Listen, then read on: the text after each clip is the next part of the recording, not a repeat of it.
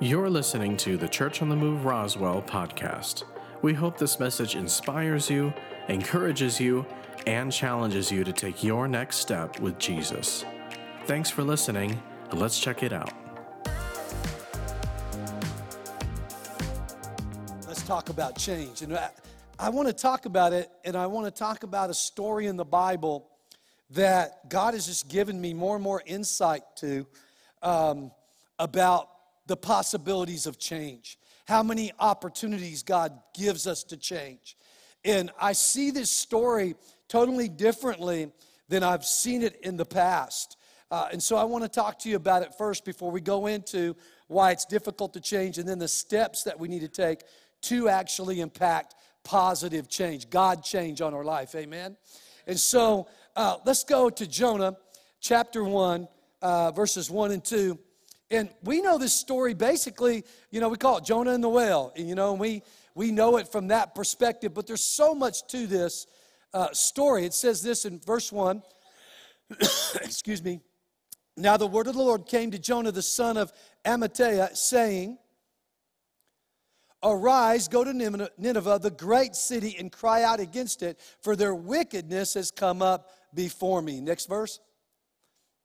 But Jonah arose to flee to Tarshish from the presence of the Lord. He went down to Joppa and found a ship going to Tarshish. So he paid the fare and went down into it to go with them to Tarshish from the presence of the Lord. So Jonah is running, we know, is running from the presence of the Lord because he doesn't want to go to the city of Nineveh. Ninevites were the enemies of God, the enemies of the Jewish people. He despised the Ninevites. And he wasn't going to go share God with them. He didn't want them to have a warning. He wanted God's judgment to fall on them because they were so wicked and so evil. But I want to show you a couple things in this story that God is a God no matter how wicked someone's been. This whole city was wicked. They were killing, sacrificing children, every type of sexual obsession, uh, impurity, lies, deception. They were practicing it all, worshiping every kind of demon and idol in the city of Nineveh. But they call it a great city. It was a large city, well over 100,000 people. Some say as many as maybe 300,000 people. It's like the size of Lubbock. And so this is a massive city. And God, even though their sin had risen up to get God's attention, God is so merciful. He's a God not of a second chance, He's a God of another chance. So He's trying to give Nineveh another chance, but not just Nineveh, because Jonah goes the opposite direction. So, what I want you to see in this picture is that there's some things that you should be doing that you're not doing, and some things that you shouldn't be doing that you are doing.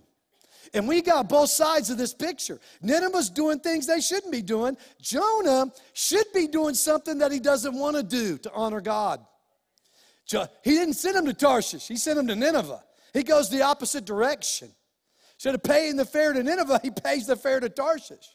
And we know he ends up in the belly of a whale.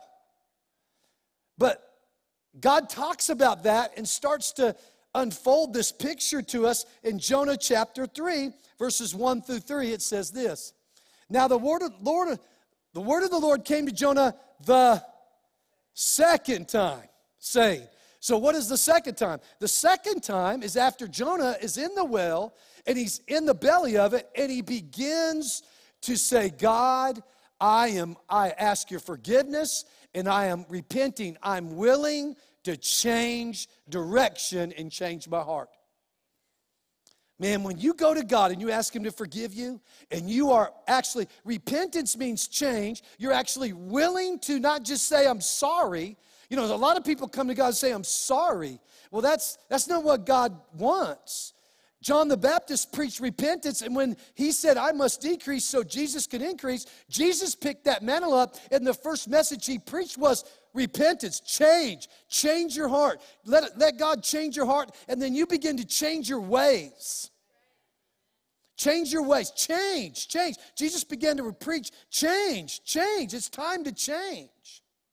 And so Jonah not only says, ask God to forgive him, but he says, I am willing and I, I purpose to change and I will do what you're asking me to do. So God's not a God of just a second chance, He's a God of another chance. And Jonah gets this second opportunity to do what is right. Do you know right now, there's some in this room that God has dealt with you to do certain things that you have not done? There's others in this room that God has told you to stop doing what you're doing, and you have not done it. But I've got good news for you. God's giving you another chance today. He's the God of hope. He doesn't have hope, he is hope. And what hope says as a creator, he's both. He's either a creator, creator uh, to, uh, uh, he's a creator of all people, He's the creator of all people, but he's, he's the father to some people. The difference between him being the creator and the father is our response to his love, our response to the Lord Jesus Christ. But he's creator to every human being on the planet, and he's such a God of hope that when he creates something, he, he, he's believing and hoping that good will come of it. That's why he said in Jeremiah 29, 29 11, I created you for I have a good plan for you. He said, and he said to us in Psalms, he said, I, I have a, I, you are fearfully and wonderfully created. He had a he has a great purpose for you. When we have children, we're like, man, we, we just see all these dreams. And, you know, I always say that we want them to be Michael Jordan and Albert Einstein and Mother Teresa, just all mixed together. Right? You know, and so we want them, we have these dreams, we have these hopes and these desires that our children will do great good things. And God is the reason He put that in us. Because that's how He thinks. And so when He created, He created with this hope that we would produce something good and advance the kingdom of God, His love, His mercy, His goodness. And that's what He's desiring in all His, his creation. And so he, he shows us in this story that if you're not doing something that you're supposed to do, because listen, there is there are people missing out on the goodness of God because there's Christians that aren't doing what they're supposed to be doing. You're not doing evil, but you're not, you're being disobedient to what God has called you to do. And so with Jonah, he's like, I, I, am not going to go tell these evil people I won't forgive them. I'm not going to forgive them. I'm not going to, I'm not, I don't want them to have another chance. My son called me the other day and said he was listening to a podcast of a guy who ended up in the military and all this stuff, but he's, he's sharing his story about his childhood, that he was, his childhood, he was, he was so molested and so abused and so, he was taught all this evil all throughout his childhood that as he grew up, he finally ended up in the military, and, and, he, and through that process, he gave his heart. Someone told him about Jesus, and he gave his heart to Jesus, surrendered his life to Jesus, and it so radically changed him that he went back to his stepfather. He went back to the same people that abused him and led them to Jesus. And who could, no one would, they probably wouldn't listen to anybody but him. So the Ninevites are in the same place. They have this guy named Jonah who they know is a Jew and hates them, but he's there to help them and warn them. And that's what got their attention. See, sometimes, man, God didn't just create you with a purpose, He saved you with a greater purpose. And, and sometimes it's to go back and lead. I know families and people in this room. I know one particular woman who, who was molested by her father for years, and, and she got out of that household and, and she overcame it. She got saved and born again, and she forgave him. She went back and led him to Jesus. That's amazing stuff to me.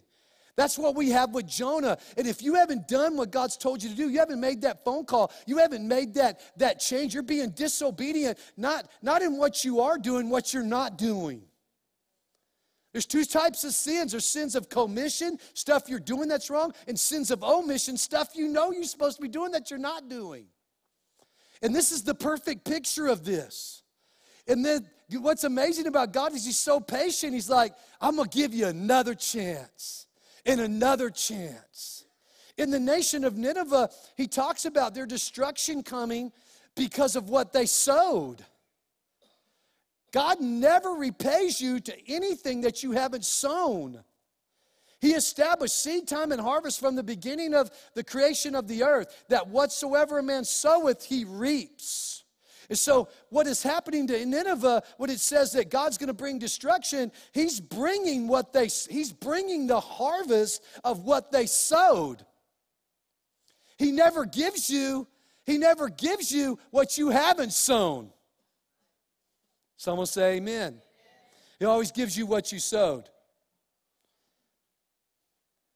Unless you, you say, God, I'm sorry and I'm, I repent, I'm willing to change. Then he said, I won't give you what you've sown. So Jonah repents so he doesn't give him what he's sown, which is to die in the belly of a fish. That's what he should happen. That's what should happen to him from his disobedience, but that's not what happens. That fish throws him up on the beach, right in Nineveh. Right at Nineveh. Throws him up at the beach, not in Tarshish, not some other city, in Nineveh. Because when you're willing to change, God will throw you up right where you need to be. He'll spit you out right there where you need to be.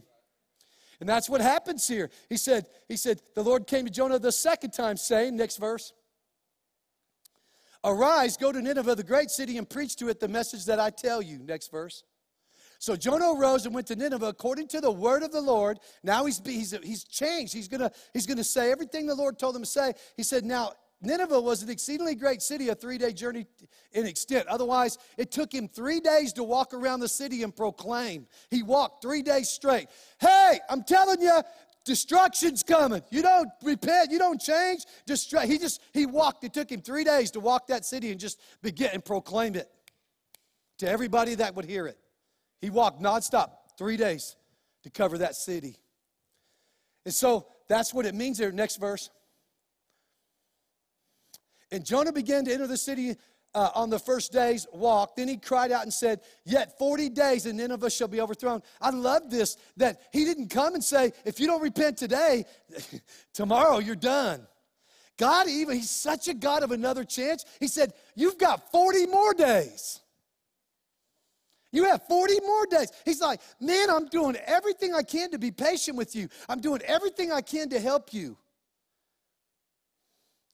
He doesn't want us. He said, I don't repay you according to what you've sown. That's what? That's called mercy. That's called grace. Oh, I'm so grateful I don't get repaid fully for what I have sown. And so he wants to forgive, but he's looking for hearts that, that don't apologize to him, but hearts that are saying, God, I'm willing, I want to change. Help me to change to do what you told me to do. Help me to change to stop doing what I am doing. He's giving you a shot today. He's a God of another chance. He's given Nineveh another chance. Chance after chance after chance after chance. Uh, if they will, go on down to Jonah 3, verse 6. It says this Then the word came to the king of Nineveh, got all the way to the king, and he arose from his throne and laid aside his robe, covered himself with sackcloth, and set in ashes. What he did is he declared a fast. That's what he was doing. He said, I'm going to fast and pray. Go next verse we find out what he actually did here. And he caused it to be proclaimed and published throughout Nineveh by the decree of the king and his nobles, saying, All the leadership, let neither man nor beast, herd nor flock taste anything. Do not let them eat or drink water. Next verse. But let man and beast be covered with sackcloth and cry mightily to God. Yes, let everyone turn. Everybody say, turn that means change direction. That's why we call our youth group 180. It's like if you're going this way, you need to turn around and go the opposite direction. That's called repentance. That's called change. One turn from his evil way and from the violence that is in his hands. And he calls for this, this fast and prayer time. So whether you're whether you're Jonah was in a forced fast. He got swallowed by a whale and now he's not eating anything. He's eating salt water and acid. I don't know what he's eating. But whatever's in there, it's probably he's, he's getting eaten, not eating. he's in a forced fast, don't put God in a position where he puts you in a t- such a tight place that you really have no option because you won't obey what he told you to do. Some of it's simple, like, man, you, you need to start reading your Bible. You need to start praying. You need to, you really need to start uh, you know, serving me at a different level. You need to start giving. You need to start, I mean, whatever it is, don't, don't put God in a position because He's such a God of another chance and He's, he's the God of hope. He is hope that He'll, he'll start squeezing you. Don't put Him in position as a parent or in your marriage that He has to squeeze you to get you to change. Come on. But if He has to, He will. If he has to, he'll put you in your proverbial fish where it's tight. You're being squeezed. Man, if you're getting squeezed, man, God's trying to squeeze something either out of you or into you. And you, if you know what it is, man, just say, okay, God, okay, God, okay, God, I'll change, I'll change. Okay, God, I'll change. So whether it's relationally or, or financially or your attitude or whatever, man, just welcome it. Because it's God's not trying to get you to do something to hurt you. He's trying to get you to do it to help you, but not just help you. There is hundreds of thousands of people's lives at stake. I wonder, is there anybody sitting in here that some city would have been changed if you'd obeyed? Some nation. Maybe it's just some family. If you would have just made the changes and did the things that He's called you to do for them whose life, maybe it's just one person, whose life, whose eternal life is at stake. And he's, he's, he's created you to make a difference in their life. Oh my goodness, it's awful quiet in here. Maybe it's, it's, he's given you a chance to forsake evil in your life so you can live your destiny and your purpose. Maybe that's it. Maybe that's what's holding you back. That's what was holding Nineveh back. Was evil, was wickedness. And what did they do? They fasted and prayed so that they could change. Jonah's in a forced fast so he would do obey God. They're in a chosen fast to forsake wickedness and break the strongholds of wickedness out of their life.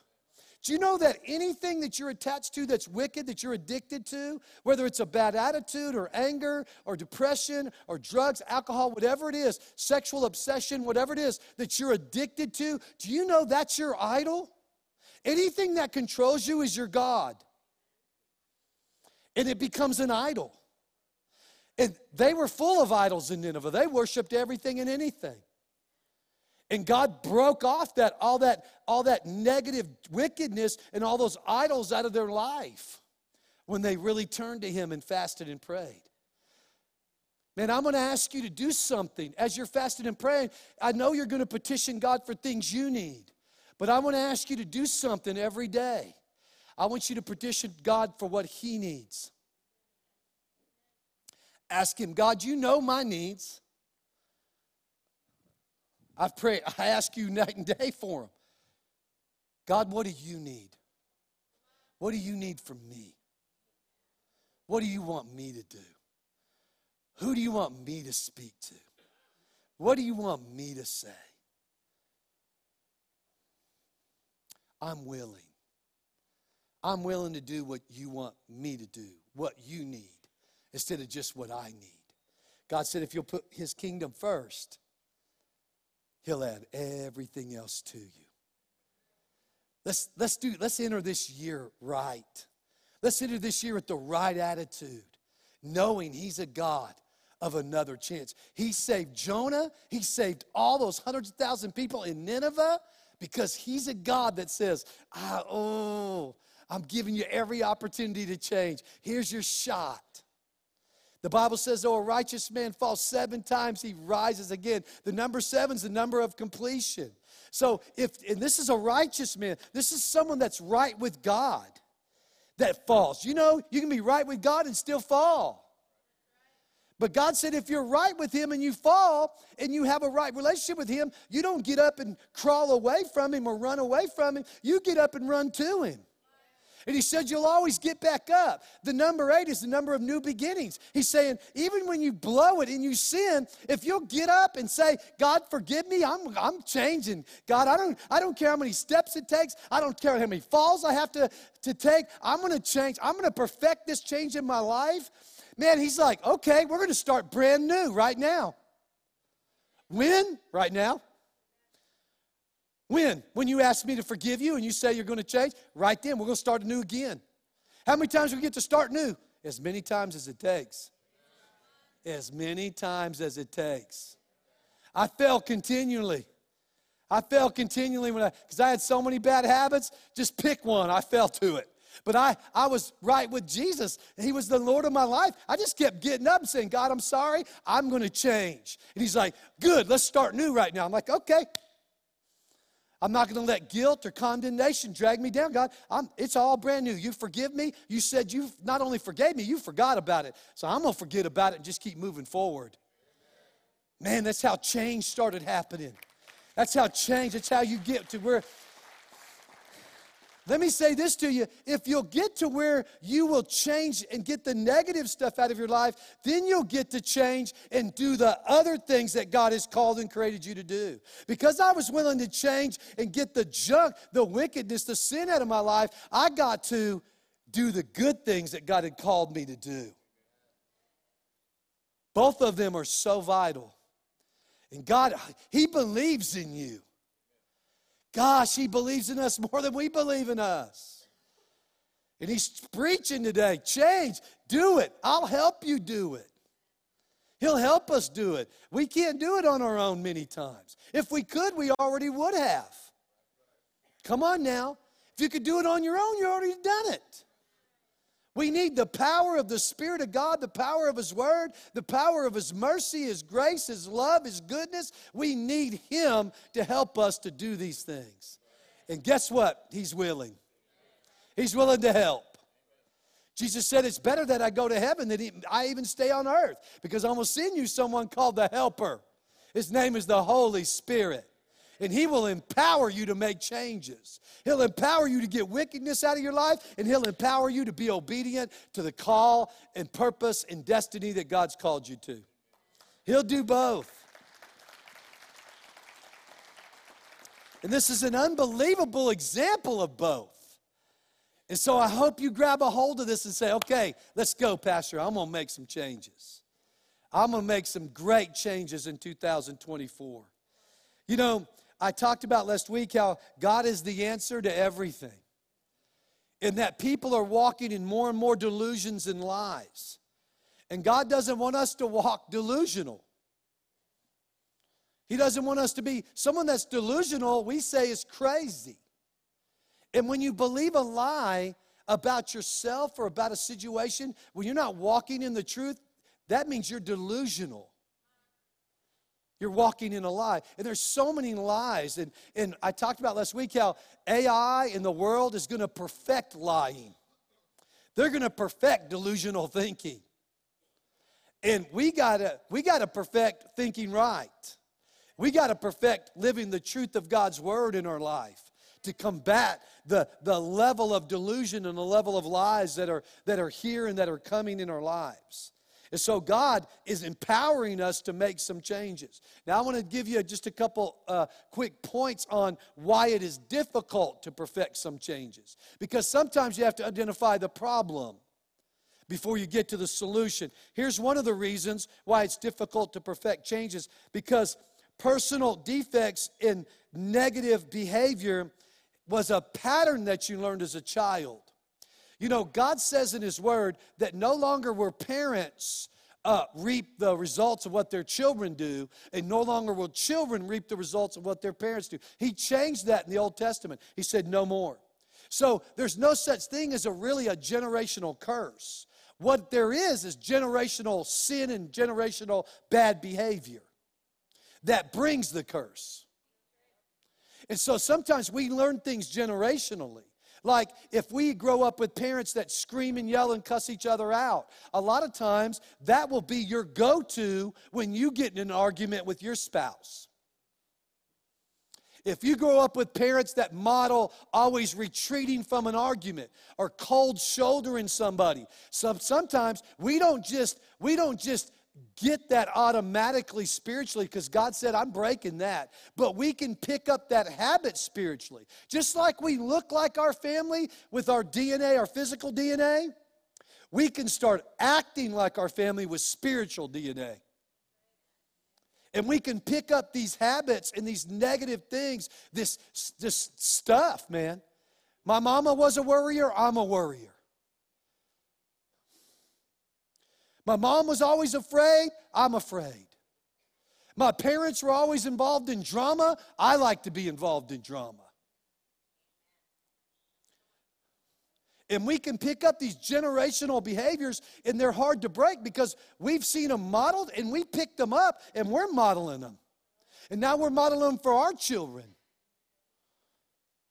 My parents were always unhealthy, I'm gonna be unhealthy. My family divorces, that's what they do, then I know I'm gonna divorce. That becomes your go to. Guys, we don't have to do that anymore.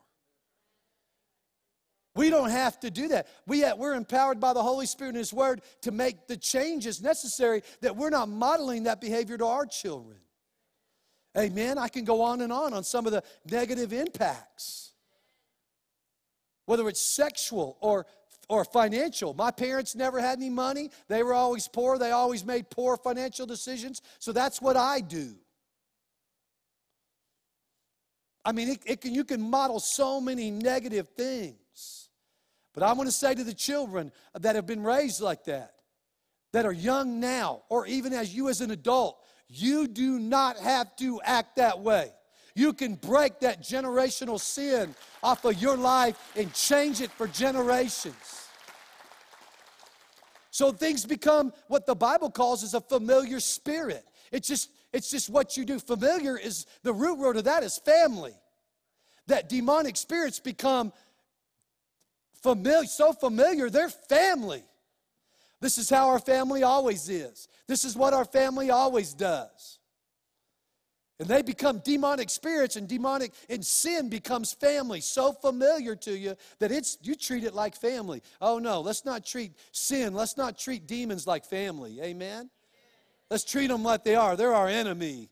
They're the enemy of family. They're our enemy in Jesus' name. Number two, uh, what happens is that it becomes our identity. That we start to say, I am always scared. I am always mad. I am always passive aggressive. I am not a people person. I don't like people. I am, I am, I am. And we can just repeat that, and it becomes our identity. It not just becomes what our family does, it becomes who we are. And then the third thing goes along with it. We start to we start to repeat behavior that we reward. We start rewarding bad behavior. What you reward, you repeat. What you repeat, you reward. And we start rewarding our bad behavior and, and start making it feel like it feels good to do what's wrong. Someone say amen. Let's not reward bad behavior. Let's reward good behavior.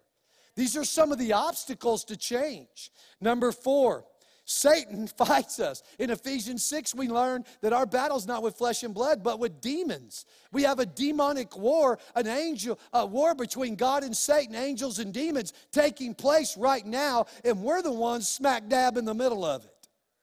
And there's satanic forces that are driven to oppose us. We need to be aware of that. We need to be aware that this is a spiritual battle. That we have an accuser that accuses us day and night. He's not taking time off. There's no vacations in the demonic world. But I've got good news for you. Our God is greater. Jesus came and he said he stomped Satan's kingdom under his feet. And he defeated every principality and power. And that if we serve the Lord Jesus Christ, we can overcome every one of them because our king gave us victory. Amen. And so those are the those are the obstacles. Those are some of the things that that try to that try to make it very hard and do make it very difficult to change. But you need to identify those things and identify the root. And the Bible says when you cut it off at the root, the fruit will die. So you need to say, hey, that's a generational sin. That's a generational bad habit. And I'm cutting that off right now. In the name of Jesus, I break my tie to that. I'm not going to let demonic spirits become my family and become part of my family. I cut you off from my family, for not just from me, but for a thousand generations. No more in the name of Jesus. And then we then we begin to start, we can actually start taking steps, steps that are very practical. Here's the first one. First one of six. It all comes from Ephesians chapter 4. We're going to start reading from Ephesians chapter 4 uh, in uh, starting in verse 17. He gives us six steps in just this one book. It starts in verse 17. It says this So, with the wisdom given to me from the Lord, I say, you should not live like unbelievers around you who walk in their empty delusions. Their corrupted logic has been clouded because their hearts are so far from God. Their blinded understanding and deep seated moral darkness keeps them from the true knowledge of God. He said, We're not supposed to be hanging and believing and acting like unbelievers. I've already seen it. The church has been moved a large portions of the body of Christ are starting to say he and she and they and them and starting to agree with these delusions that these people are walking in. And it's being pushed in corporate America. It's being pushed in government. And I, I salute people that have stood up and say, listen, if you want to walk in that delusion, that lie, you can do it. That's your business, but you're not going to force me to walk in it too. I salute the people that have stood up. It said, I'm not gonna, I'm not playing this, this game with you. I'm not gonna lie to you. And you're not gonna force me to lie. Satan's such a, he's such a two-bit dictator. He's trying to force us all to agree with the lie. Go along to get along. Guys, that's how Satan destroys whole nations and people's lives. We don't need to do that. And we, so we can't think like the world, act like the world. The Bible says, what does darkness have to do? What does light have to do with darkness? And unbelievers, uh, believers with unbelievers. Uh, man, what, is, what does righteousness have to do with wrong? Man, guys, we are not supposed to think and act. We need to start cutting that stuff off out of our life and saying, listen, if they want to walk in a lie, that's they can walk in a lie, but I'm not walking in it with them. I'm not going to think like the world or act like the world. I am, I am light to that darkness. And boy, does the world need light. Our light that God has shined inside of us. And so we need to, we need to be wise. 1 Corinthians 3:19 says, what the world says is wisdom is actually foolishness. Oh my goodness. I see foolishness at a level I've never seen it in our culture around the world that a man can say he's a woman and that everybody agrees, yes, that is a woman. That they're putting feminine products inside a men's bathroom. Guys, you know how delusional that is? That's just like, he's saying it. it they're, they're, they're walking in these unbelievable delusions that a man can have a baby. And you know how they justify that? Because a woman is calling herself a man, so a man has a womb. I mean, that's one delusion plus another delusion equals delusional. And we laugh at it, but guys, this is this is craziness. And many in the body of Christ, many denominations have bought the lie because they don't want to face any kind of pushback. And that's why they've bought into it. They don't want any kind of pushback. They don't want to be talked about the way I'm talked about in this community. Someone just said to one of my children just yesterday, your, your dad is a hater and he's, he's, he's a thief and he's a this and that, accused me of everything. My son physically removed him from that place. He's blessed I wasn't there because some of the things he said were so uh, egregious. But I know why. I know why they're saying it, and I forgive this person. Why? Because God says if we're suffering for taking a stand for His kingdom, then we're participating in the suffering of the Lord Jesus Christ. We should count it all joy. So bring it on.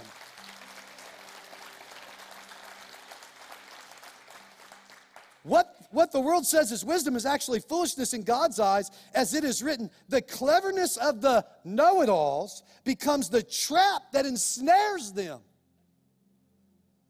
They think they're smarter than God. They think they're smarter than God. They need us more than ever to say, man, you're not smarter than God. I'm not smarter than God. You're not smarter than God. Your truth is a lie. There's only one way, one truth, and one life, and that is the Lord Jesus Christ. He is the way, the truth, and the life. Only through Him can we reach the Father. Only through Him can we go to heaven. Only through Him can we be set free from the tyrannical stronghold of darkness in our life. Woo, come on now. Only through Jesus. So we must stop thinking like the world, acting like the world, agreeing with the lies and delusions of the world, and take the heat. Whatever the heat comes, why? Because we don't do it because we hate them. We should do it because we love them. And someone loved us enough to tell us the truth. And we should love them enough to tell them the truth. And not just speak it, but live it. And you know, the people say, well, you know, they're just a bunch of hypocrites at church. Well, join the human race. They're hypocrites too, bigger than levels than most of us. At least we're doing it. At least we're doing what's right and trying to overcome any hypocrisy in our life instead of just yielding to hypocrisy.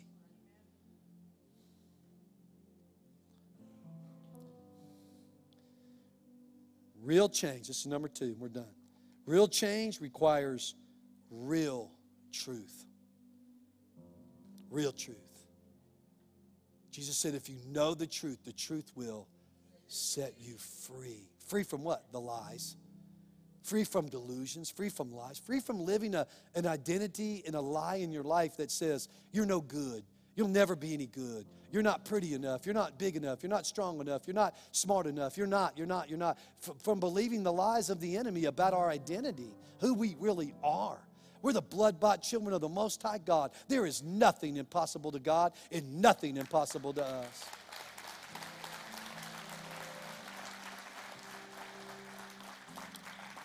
If you'll close your eyes with me, Father, right now in the name of Jesus, I pray for those online. Thank you for joining us. Man, we pray for those here and those online. Father, I thank you. I'm so grateful for them. And Father, I pray right now you open up their hearts and minds to see what you want them to see, what you need them to see. That, Father, they get answers to prayer today.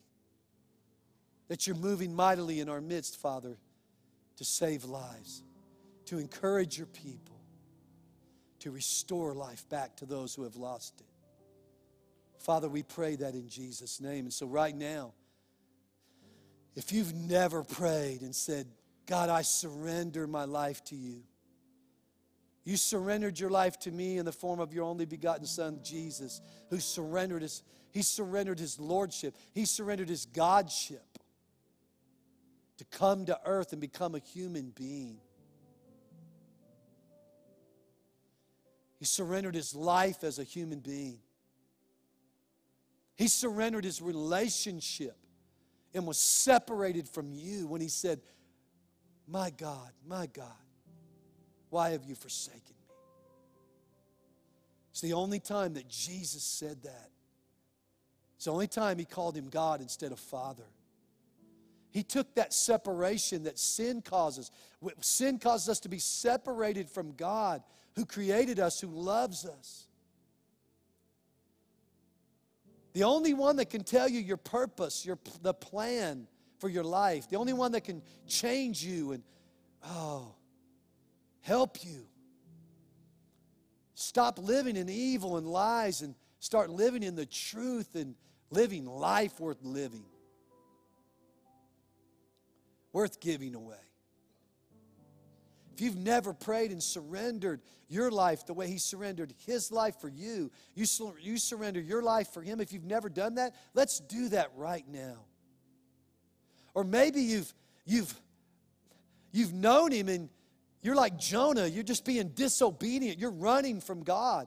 Listen, He gave Nineveh, this great evil place full of evil, another chance He gave them chance after chance. He's given you that are doing evil, that are opposed to God, a chance to get it right. But He's also giving those who have run away from God. You're disobeying Him and you know it. A chance to come back.